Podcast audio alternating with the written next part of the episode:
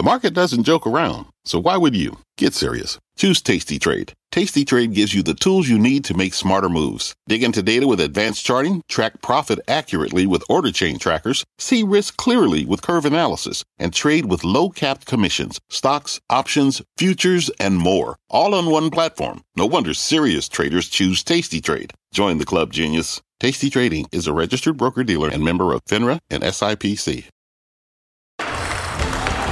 A rally that largely held to the close. That's the scorecard on Wall Street, but winners stay late. Welcome to Closing Bell Overtime. I'm Jon Fortt, back with Morgan Brennan. And coming up this hour, full coverage of the conflict unfolding in the Middle East and the impact on global markets. We will talk to Ruchir Sharma from Rockefeller International about how investors should factor in geopolitical risk. Plus, former Defense Secretary Mark Esper will join us to talk about the impact on defense companies, and we will speak with energy expert Bill Perkins about the pop we're seeing in the oil market, also nat gas. Let's begin with the broader equity market, though. Stocks were lower in early trading on the headlines out of the Middle East, but turned higher mid session. It's been quite a midday rebound after comments from a pair of Fed officials surrounding higher Treasury yields, potentially dampening the need for more hikes. Energy leading the gains following that big spike in oil, while industrials, particularly defense stocks and real estate, saw a pop as well. The bond market was closed today we did have some bond proxy action, though. Let's bring in CNBC's senior markets commentator, Mike Santoli, for more.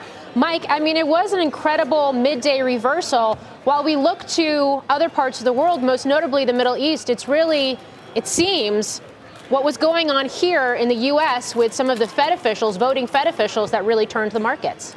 Yeah, absolutely. During the trading day, that was the case. I think part of the setup was uh, that the market response to the events of the weekend was very kind of localized and, and you know, rational. Let's be honest. Yep, oil prices up, energy stocks flew, travel related were down, but otherwise it wasn't a general flight from risk. And once you had that setup, you did have this repetition of a message from some Fed officials implying they may have to do less or nothing more if, in fact, uh, the effect of longer-term Treasury yields, which have been rising, you know, can do their job and help to restrain inflation and keep the economy on a more sustainable growth path. That's good news for, I think, a marketplace that has been looking at things like the Good Friday jobs number and saying, are we okay to celebrate that or do we have to fear it? And today gave permission to say good news can be good news for now. Okay, it's Mike, one day though, and isn't this another risk on the pile of risks that we've been talking about? Uh, when the market's been choppy, how does the market weigh this along with everything else from here, perhaps? There's no doubt it's uh, another element of risk on top of many we've been trying to get our arms around. Um, in a perverse way, though, I think that when the market has already been cautious and you haven't had people thinking everything is great and are fully invested along that path, uh, and basically are taking on a ton of risk going into this, it means there's a little bit less of that uh, optimism to be drained away. So people are already on guard for something. I'm never going to say we know the implications of this economically or otherwise, but for now, I think that you know Wall Street places this in the category of we've literally never had a settled geopolitical situation in market history, especially in this region. You know, we, we, we know where oil prices are relative to where they've been. So for now, for today, we're not going to over anticipate adverse outcomes coming from it. All right, Mike, and I know you're not going far. We're going to see you for some more insights in just a couple minutes. I just also want to note, because we did have all the major averages finish the day higher, that this is now the 14th straight close higher for the S&P on a Monday and for the Nasdaq this we haven't seen a close in the red for the Nasdaq since the second quarter. So for whatever it's worth, headlines of the day aside, uh, Monday seemed to be a very strong day in general for the market to rally, at least to start the week. Yeah, strong track record for Monday. Interesting. Well, let's get a sense overall of how the market is handling this elevated geopolitical risk now. Joining us now, Ruchir Sharma, chairman of Rockefeller International and Breakout Capital founder and CIO. He is the former head of emerging markets at Morgan Stanley Investment Management. Ruchir, good to see you. Um, how much should we read into the fact that we didn't get a sell off today? And where do the dollar and bond yields fit in from here? Well, for me, the real tell was what happened in the Middle Eastern markets itself. Uh, yesterday, they were open on Sunday, and some of them today. which is that most Middle Eastern markets were down only about 2%. Uh, so, which is that here are these markets in the eye of the storm. The Israeli market was down close to 4%, but generally, the Middle Eastern markets in the eye of the storm were only down a couple of percent, very different from what the news headlines would make us believe. So, and those markets, remember, many of those markets are dominated by local investors and they have pretty good knowledge about what's happening on the ground. So that for me was the real tell, which is that it's being perceived so far as a localized conflict, as something the region is used to seeing.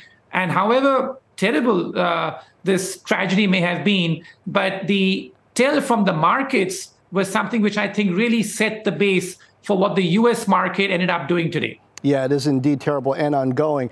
So, broadly, most recently the New York Times, but uh, foreign policy, other publications recently have been talking about multipolarity, this idea that there's no longer one or two powers defining the action on the global stage, that deterrents don't work the way they used to. Perhaps what we're seeing in the Middle East now, the extremity of it, is an example of that. Are there more risks that you see in this multipolar world? And what is the impact, you think, on investors? Well, first, having uh, seen these events for the last three decades, my uh, central belief here is that history is better remembered than it's lived, which is that we have always faced geopolitical risks. Even in the golden decade of the 1990s, I recall uh, that there was this risk in the early 1990s that maybe the Soviet Union would launch a nuclear attack as a last gasp because it was disintegrating. Uh, so I feel that the geopolitical risk factor has always been there. It appears like a more fragmented world today, uh, but even in the 1990s or other times, we uh, it resolved itself the right way. But it was a very uncertain time that we looked at. And then I was also looking back at the um, instances of the last 50 years when you've had major geopolitical uh, events uh, like you had over this weekend. And on average, what you see is a 5% decline in the markets uh, as a knee jerk reaction to what happens. And then uh, on average, the markets recover the entire losses within two months. So I'd say that the world is used to living, at least the markets and investors are used to living with geopolitical risk. Maybe it's gone up a bit because we have uh, US and China, that conflict out there. Mm. But as I said, that history is better remembered than it's lived. So we have lived through the entire 2000s with the fear of terrorism after 9 11. Uh, and nine out of 10 times, these worst fears do not materialize. Yeah. And so the markets, I think, are better not focusing too much on geopolitics and returning to focusing on the economy and the Fed. I do wonder, though, Ruchir, what the potential impact is to the economy. And we, we have we have a near global fight against inflation, uh, with central banks raising rates and looking to get that under control. And as Strategas uh, sort of highlighted in a recent note, you know, this this kind of just speaks to this broader theme of deglobalization that's afoot. And in general, when you do see conflicts, they do tend to be inflationary. So how does this factor back into that global economic outlook and that fight against higher prices? Oh, yes, I completely believe in that, which is that I've been a big believer in deglobalization and written about that extensively for the last decade or so. So that's an ongoing process. And the margin, that's inflationary. That's very true.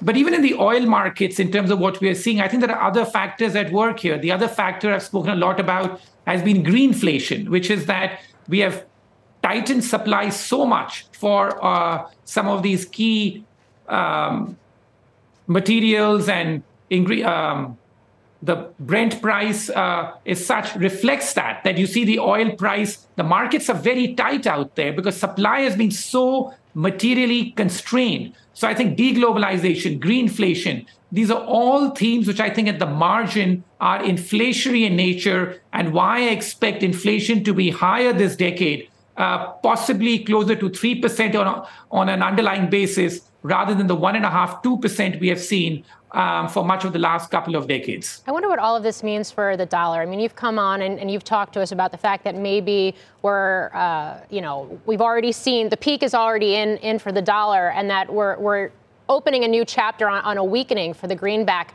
Does this change any of that? No, I don't think so. I think that in fact what I'm concerned about is this, which is that yes, the dollar has rallied back over the last few weeks on the back of higher US yields. Uh, but the US deficit is so much larger than what any country in the world today is running. The US is running a deficit, as we now well know, of close to 6% of GDP. Uh, the other developed countries are running a deficit to GDP, which is not even half that uh, on average. So I think at some point in time, foreigners are going to tire of funding the US deficit. And I know this takes a while to play itself out, and with problems in Europe and China, the US still looks uh, a relatively better place to park your capital. But at some point in time, and could be sooner than we expect, I think the foreigners are going to tire of funding this very large deficit. And I think that's what's going to be a major issue for the US dollar this decade. Yeah, and of course, this has been part of the bear case for uh, long term U.S. treasuries uh, and, and, U.S. debt as well. And part of the reason, perhaps, we've seen in this tidal wave of issuance um, multi decade highs for things like uh, the 10 year yields. Ruchir Sharma, thanks so much. Great to start the hour with you and get your insights. Thank you. Well, a sector of the market that is trading in direct response to the war in Israel is defense stocks. The iShares Aerospace and Defense ETF, the ITA, posting its best day since November of 2020. Shares ended the day up 4.5%. This led higher by pure play defense names Northrop Grumman, L3 Harris, Lockheed Martin, all surging today. Jefferies noting the U.S. provides $3.3 billion in annual foreign military financing to Israel and $500 million each year for missile defense spending. The firm noting the close ties between Israel and U.S. advanced military technology from companies like Lockheed Martin, Boeing, also RTX, which, among other programs, developed the Iron Dome with Israeli contractor Rafael.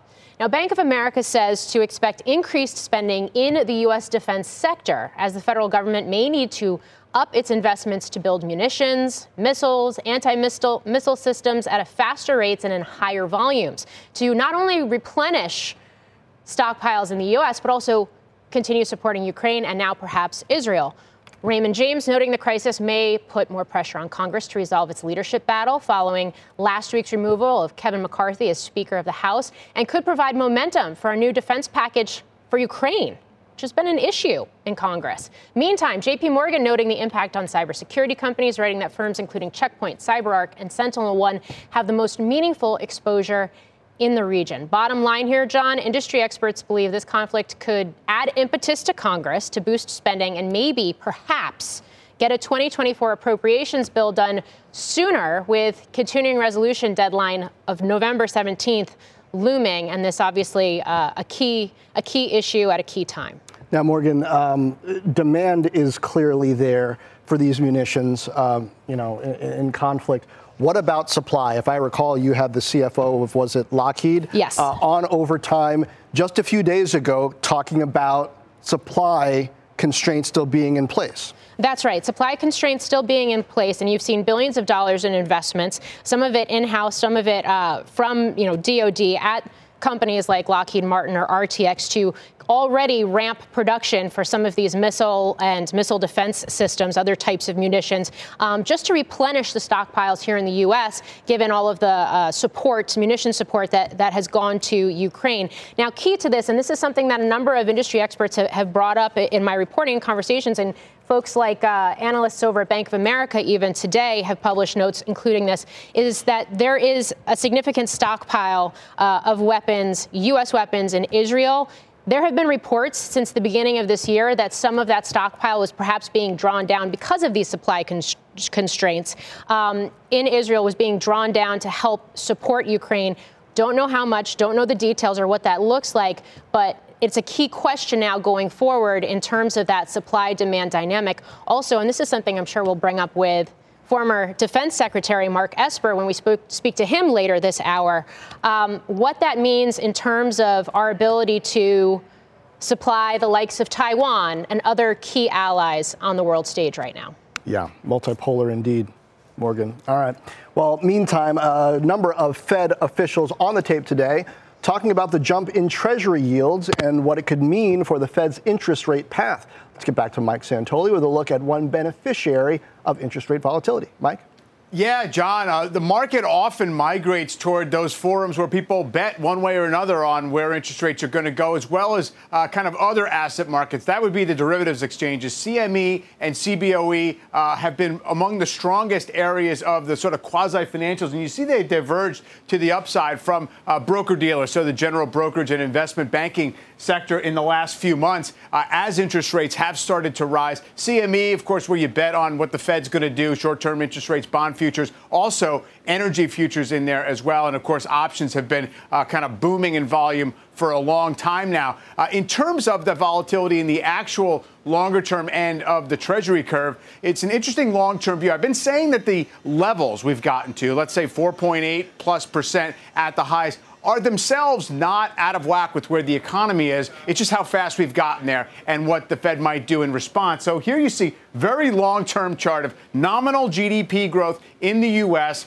compared to the 10-year Treasury yield. You see them kind of mostly in sync, diverging at times, but mostly traveling along a similar path. Uh, and then you see this big divergence we got right here. Obviously, massive nominal growth coming out of the pandemic and all the stimulus, but slowly they have been converging somewhere around 5%. So that implies, in theory, that the economy should be able to deal with rates at this level. The problem is where they came from. Home prices were priced for, you know, 3 and 4% mortgages. They need to adjust in a big way to 7 and 8% mortgages if that's where we're going to be. So I'm not saying it's going to be a smooth path, but if in fact it can absorb this shock, uh, then maybe it's more like normalization rather than uh, some kind of real punishing level uh, of debt cost, John. And, and, Mike, underscoring this a bit, during times of geopolitical uh, instability, war, to, to uh, state it that way, yeah. what tends to happen with bonds and yields? Is there a flight to what's perceived as safety uh, with, with certain types of issuance? It's pretty tough to generalize. I would say yes, as a reflex response, there would generally be uh, you buy treasuries in the U.S. considered to be you know kind of a safe home uh, for investments, but you have these massive exceptions, like when you did have, you know, conflict in the 70s related to, uh, you know, kind of the, the, oil embargo, things like that. Clearly, they were inflationary, did not help uh, bonds. So I'm not sure that that's going to provide, you know, a real good step-by-step guide to how that market's going to trade. Okay, Mike Santoli, thank you. We'll see you a little bit later this hour. When we come back, oil just had its worst week since March, but the conflict unfolding in Israel is sending prices soaring. We're going to ask energy trader Bill Perkins if the pop is warranted and what a deeper conflict in the Middle East could mean for the energy markets. Overtime, back in two. This podcast is supported by FedEx. Dear small and medium businesses, no one wants happy customers more than you do.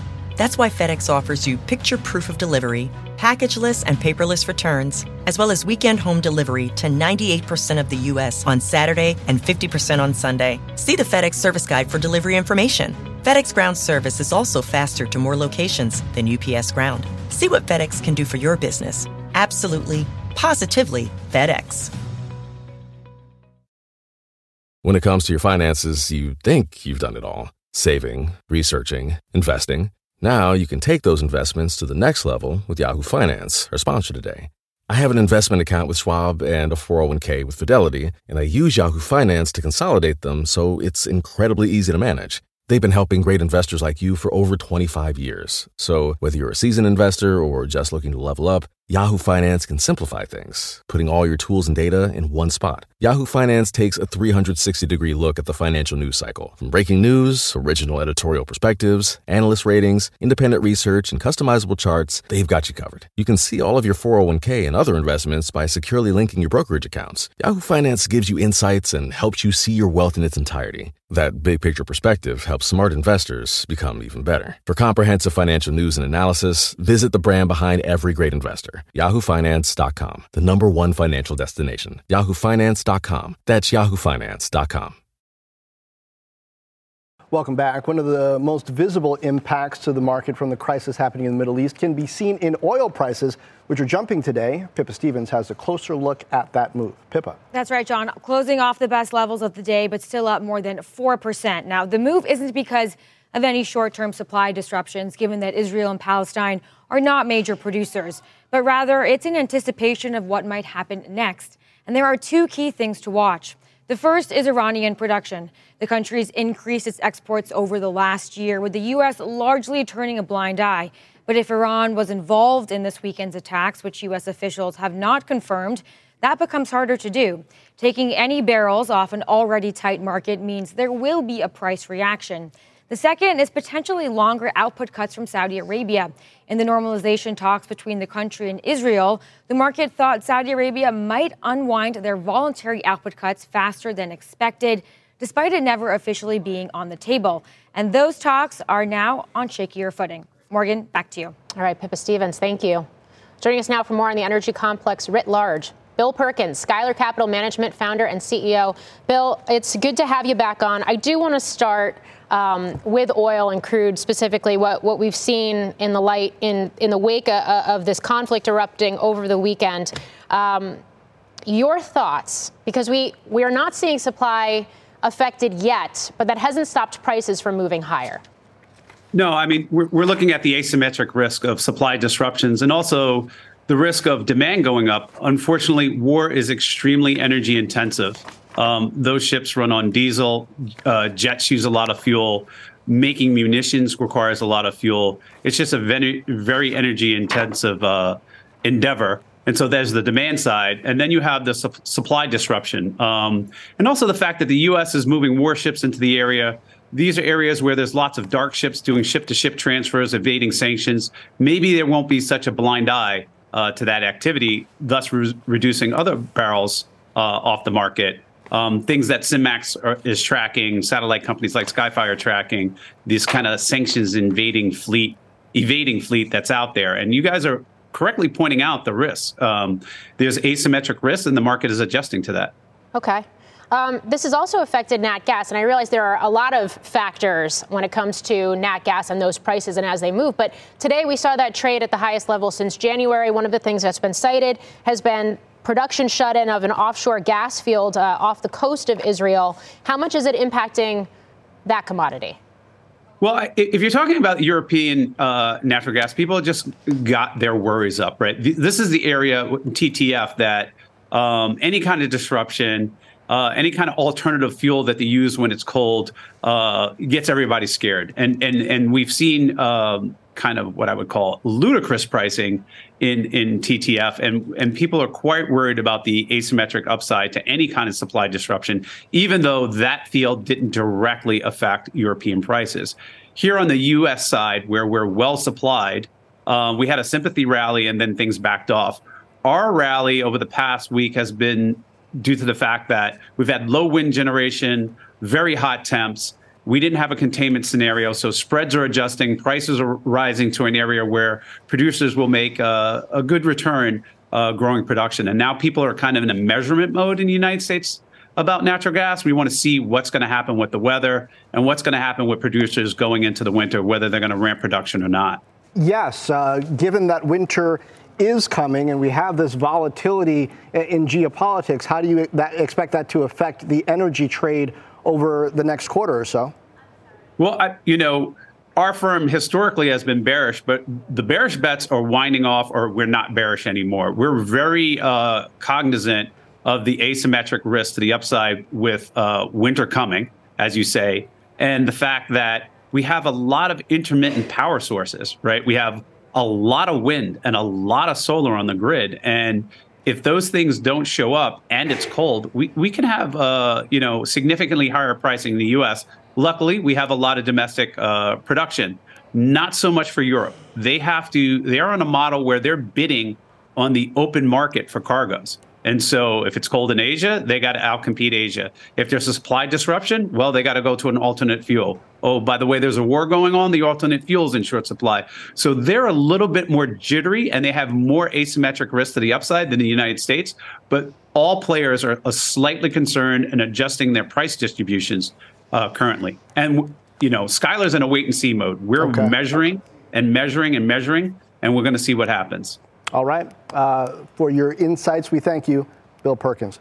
Thanks. Thanks Up for next, we're going to talk to Bob Elliott from Unlimited Funds about today's market turnaround and the fresh Fed comments that might have sparked it. We'll be right back.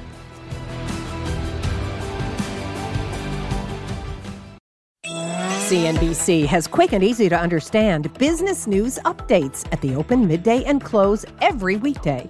Markets, money, and more from Wall Street to Main Street. I'm CNBC's Jessica Ettinger. Follow and listen to CNBC Business News Updates wherever you get your podcasts.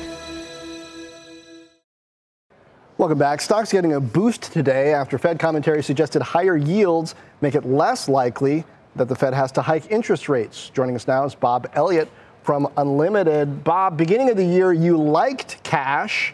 Now, especially in light of the unrest in the Middle East, you hate it and you think gold and commodities are in better position. Why? Well, conflict is typically inflationary. And I think we've had an experience over the course of most of our professional lives where we've basically had an incredible peace dividend that has supported both bonds and stocks relative to gold and commodities. And while it's uncertain exactly how this is going to play out uh, over the course of the next couple of years, the idea that we would have uh, increased conflict relative to the last 20 or 30 years uh, seems pretty compelling to me. And it's a situation that most investors aren't particularly prepared for. And today's market action, particularly before the Fed's dovish comments, really gave indication as to what rising conflict might look like, which is good for commodities and gold and pretty bad for stocks and uh, and sort of okay for bonds, and that's not a great recipe for most investors. Yeah, I want to get into the bonds piece of this a little bit because, to your point, I mean, it's Columbus Day. The bond market's been closed today, but we've had some proxies, right? Bond futures. You could point to the TLT ETF uh, as examples of the fact that bonds seem poised to catch the safe haven bid right now. Uh, you've come on, you've talked about the fact that there's this mismatch in valuation between stocks and bonds right now. Couldn't this potentially if you see that continue, be good, at least in the short term, for equities? Well, I, I think the main question is under what conditions are we going to get a bid for bonds? And that's not the set of conditions that is good for stocks. Uh, and so it's true. The Fed, you know, a variety of different Fed speakers came out and basically painted the the pause narrative.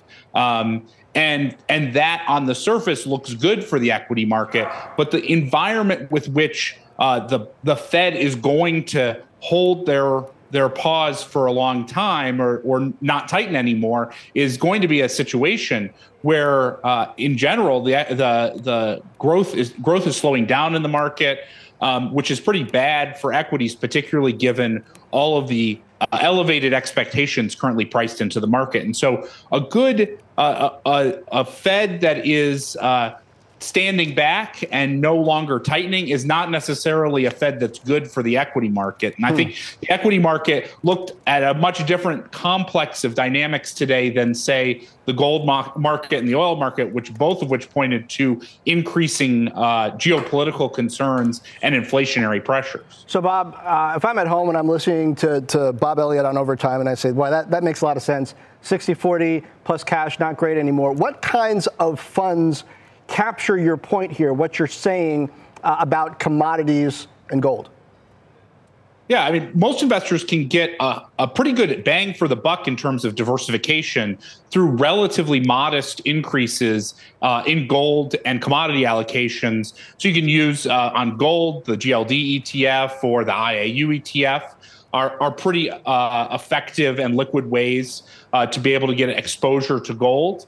Uh, and when it comes to commodities, there's several low cost, non K1 commodity ETFs out there. For instance, BCI is a good uh, commodity ETF that uh, could get that exposure relatively quickly. And just an increase in your exposure, say 10% to gold and 10% to commodities, can meaningfully increase your protection in the event of uh, rising geopolitical dynamic that's going on. Okay, some actionable takeaways. Bob Elliott, always great to have you on. Thanks for joining us. It's time now for a CNBC News update with Courtney Reagan. Hi, Courtney. Hi, Morgan. Well, Israeli Prime Minister Benjamin Netanyahu addressed the nation in the last hour, urging opposition members to immediately establish a national emergency government without preconditions. He said the airstrikes against Hamas in Gaza are, quote, just the beginning. And in response to the Hamas threat that it would execute hostages if Israel bombed homes without warning, the prime minister said his government would do everything it could for Israelis held captive. The Israeli army said it had detected, quote, a number of launches from the Lebanese territory toward Israel. The army says there were no Israeli casualties. Hezbollah tells Reuters the attacks were in response to four of its members being killed.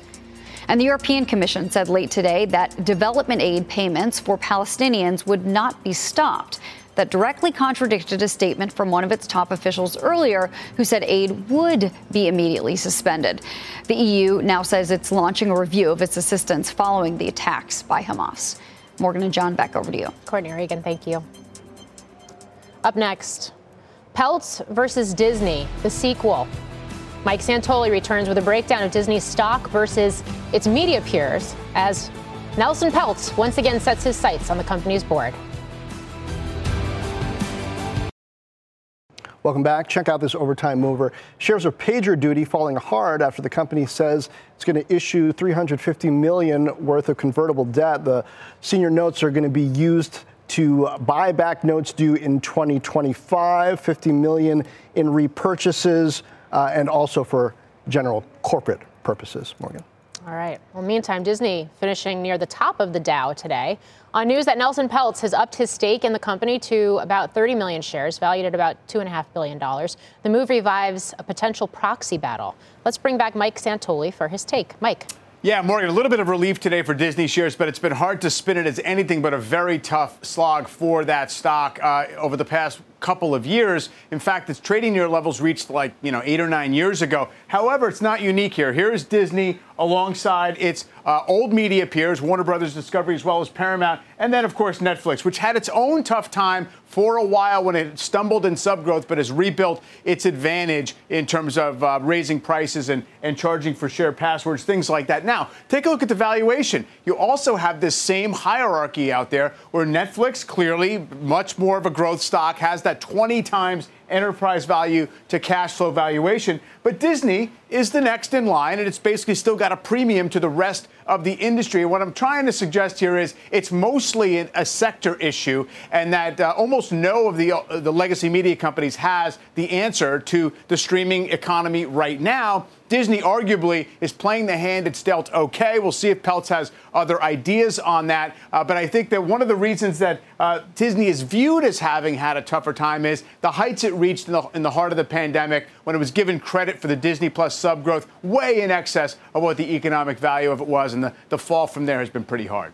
Yeah, and I mean, every time you see any kind of activist invest, investor pressure reported, stocks tend to pop. I guess the key question here, especially when you look at the broader sector and the underperformance of all of the legacy media companies is really truly what Peltz could actually bring to the table that's going to change the stock story for Disney. It's very unclear, and it could be as simple as the market saying, you know what, uh, Peltz has a nose for value. He realizes maybe Disney still has the best content assets, maybe has you know the best hand when it comes to you know buying Hulu and being a big presence in on-demand uh, TV down the road, uh, or maybe he can, you know, quicken the pace of uh, strategic change there uh, if he gets more representation on the board. We'll have to see.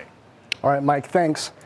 Massive breaking news on Unity Software. Steve Kovach has the details on a leadership transition. Steve? Yeah, Jon, massive indeed. CEO John Riccitiello is stepping down effective immediately. We see shares down a little more than 1% on this news. Now, Jon, this comes after Unity had to reverse some of the changes it made to its fee structure. They make the software that makes it possible to make games across mobile and, and other video game systems. They were trying to charge per usage uh, on those games instead of kind of a flat fee. They uh, huge blowback on that. Had to unwind everything. It even led to some death threats. Death threats, unfortunately, at the company too. Just a huge pushback there, um, and now we're seeing uh, the CEO step down in the wake of that. Jon.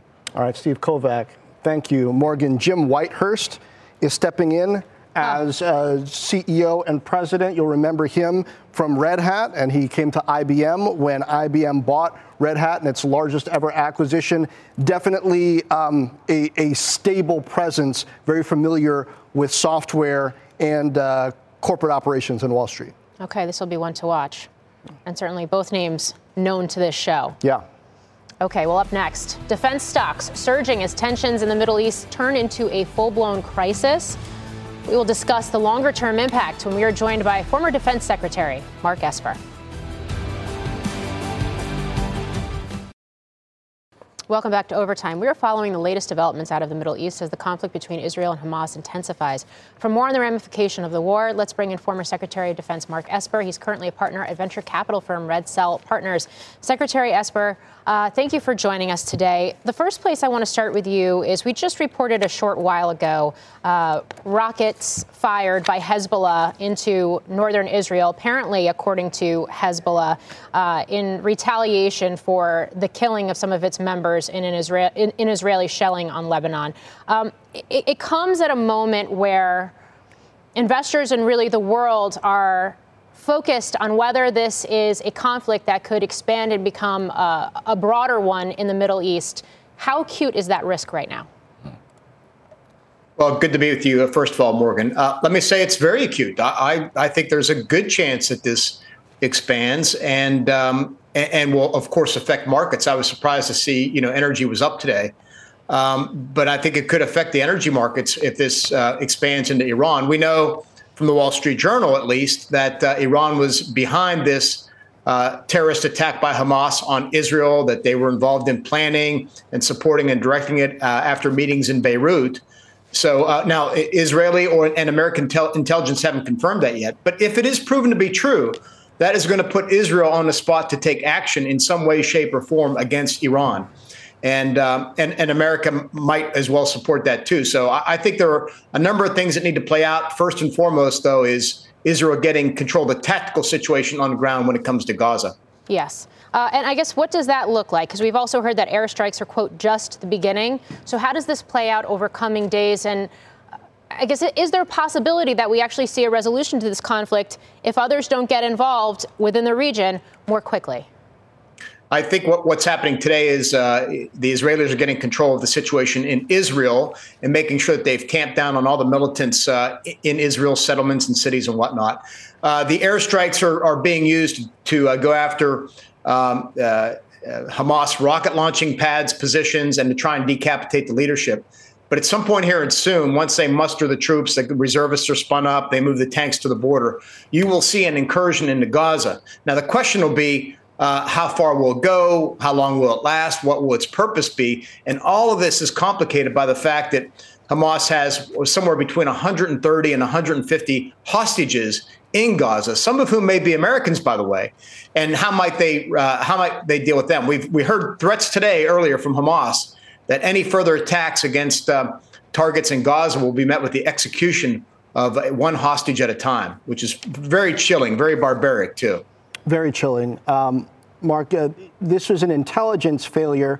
Uh, clearly, how does it change the calculus on clearly human life is the most important thing here, but uh, on Israel and the region as a place to do business. There was a thought that Iron Dome and the existence uh, of the intelligence apparatus made operating there a, a sort of knowable risk.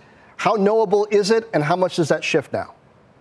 Well, certainly for the Israelis, it, it has a, a, chilling effect on their sense of confidence and their sense of vulnerability or previously invulnerability. You know, we've seen rocket fires before come out of uh, Gaza several times by Hamas. Iron Dome is always uh, fairly effective, and I, I, think there's no indication that Iron Dome has not been effective this time. But the what's different are the incursions by ground, uh, sea, and air. Uh, to the point that uh, once rocket fires happened, the uh, Hamas, uh, you know, broke the, the fence line out of Gaza and ended up occupying or b- being present in like 29 cities and towns and randomly going through the streets and shooting civilians and taking people hostage. That's the thing that I think it has shaken Israel the most. And I think by extension now, that's going to affect some degree of confidence in Israel as, as a business partner, at least in the near term. I, I'm confident the Israelis will ultimately get this all under control. We'll find out what happened and make corrections. You saw um, uh, Prime Minister Netanyahu, who today called for a unity government. That makes sense. It's a good move. Uh, but you see, uh, again, Israelis rallying around their leader mm. and, and, around their country now to, uh, to, to strike back. And of course, Iron Dome is co developed by a U.S. defense contractor, RTX. So, what does U.S. support actually look like here? And I ask that because we did see defense stocks surge today, and there is this growing expectation uh, among industry analysts and Wall Street analysts that we're going to see uh, more potential bipartisan support out of Congress to increase defense spending and to add to stockpiles and add to support for, for Israel and the like? Yeah, look, I think there are a number of things DoD will provide, beginning with intelligence. But specific to your question, Morgan, clearly precision munitions are are going to be in higher demand. This that what what Israel likely will request will put uh, will compete in some ways with the demands being placed upon the defense industrial base of the United States by Ukraine. And of course, we know Taiwan wants its share of arms sales. And uh, you might well see, of course, other Arab countries for which we sell arms also wanting more because I, I think ultimately this this all takes us back to Iran. And the, the uh, you know countries most concerned about Iran are not just Israel, but Saudi Arabia and, and other um, uh, other Gulf states. So I think you'll see the demand for munitions. It'll drive an increasing de- defense budget. Frankly, we haven't really seen that yet because of the the budget cap that uh, that is below inflation this year and even further below inflation next year. Uh, Congress is going to have to get its get its act together and really commit to spending more on defense if we're going to meet the needs of what uh, this new era is presenting us, whether it's in the Middle East, Europe, or the Indo Pacific. Mark Esper, former Secretary of Defense, thank you for joining us today. Thank you. Bristol Myers Squibb getting the urge to merge, announcing a nearly $5 billion deal to acquire Mirati Therapeutics. Up next, we'll discuss whether more biotechs could be takeover targets and whether the buys will boost prospective acquirers. We'll be right back. Welcome back. Check out shares of Mirati Therapeutics under pressure after Bristol Myers announced it's acquiring the cancer drug maker for $58 a share. Here's the problem the stock closed at just over $60 on Friday. Meanwhile, the deal's raising new questions about whether more biotech mergers could be on the horizon. Let's bring in CNBC pharmaceuticals reporter Angelica Peebles. Angelica, always great to have you here with us on set. Uh, so, something called a patent cliff led to this transaction. Break it down for us. Yeah, so Bristol Myers Squibb is only one of several big pharmaceutical companies that is facing a really big patent cliff. That's where you have existing drugs that will soon face generic competition. And Bristol's already facing generic competition for one of its biggest drugs, Revlimid, that's a blood cancer drug, and there are more on the horizon. So they're under pressure to find new new sources of revenue, as are other companies. And so Mirati already has a lung cancer drug on the market, and they're also developing another cancer drug that Bristol executives say looks really promising. Okay, so what does this mean for other contenders to be takeover targets if that's the case? it means that we're probably going to see more of these deals on the horizon. And I was speaking with someone earlier. Um, he's an M&A consultant who was saying it's just that these big pharmaceutical companies, their pipelines aren't rich enough on their own, and so hmm. they have to look outside of themselves to find new sources of growth.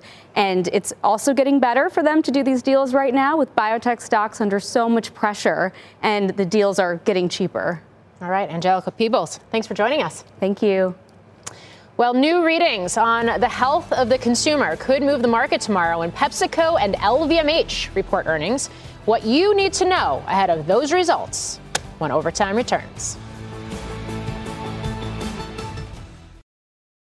Welcome back to Overtime. A key day shaping up tomorrow for investors. Wall Street will closely be watching German footwear company Birkenstock, which is expected to price its IPO tomorrow, perhaps during this hour.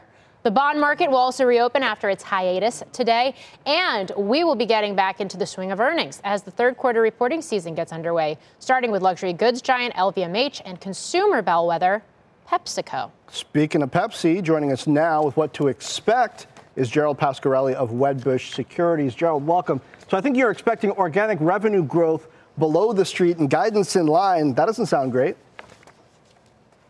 Yeah, I mean, it's been, well, thank you for having me. Um, it's been well telegraphed by the company that revenues are going to decelerate relative to what we saw in the first half and certainly what we've seen over the course of 2022. And so intra-quarter, as we look at scanner reads uh, utilizing Nielsen, we've seen the deceleration start to come through. And from an organic perspective, we're expecting 8% revenue growth. And um, you have to factor in currency, which has gotten worse.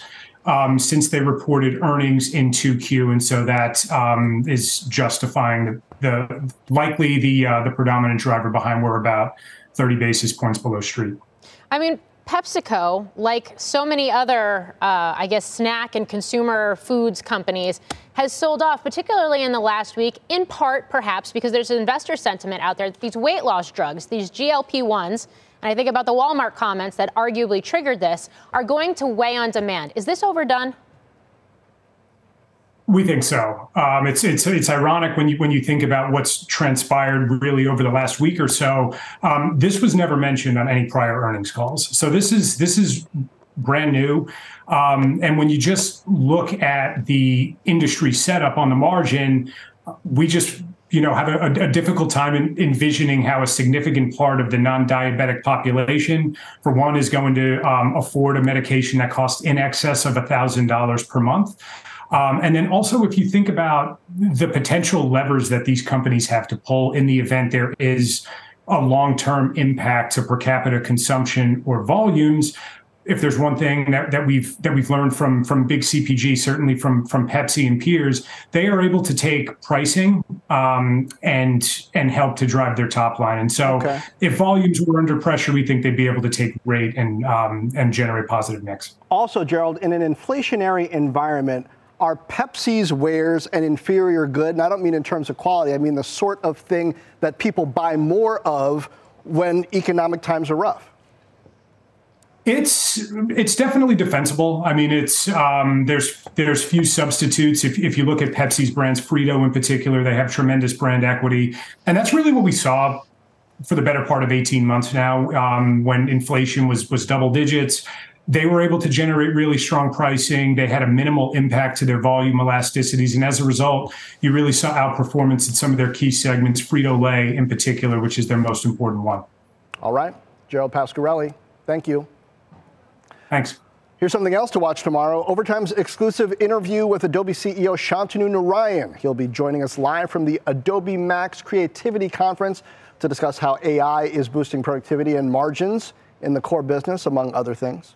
Looking forward to that conversation tomorrow. In the meantime, Jon, we had this midday market turnaround. All the major averages finishing the day higher. We've got inflation data. We've got bank earnings later in the week. A lot going on. Indeed. It's just the first day of the week. For now, that's just about going to do it for overtime. That's right. Fast Money begins right now.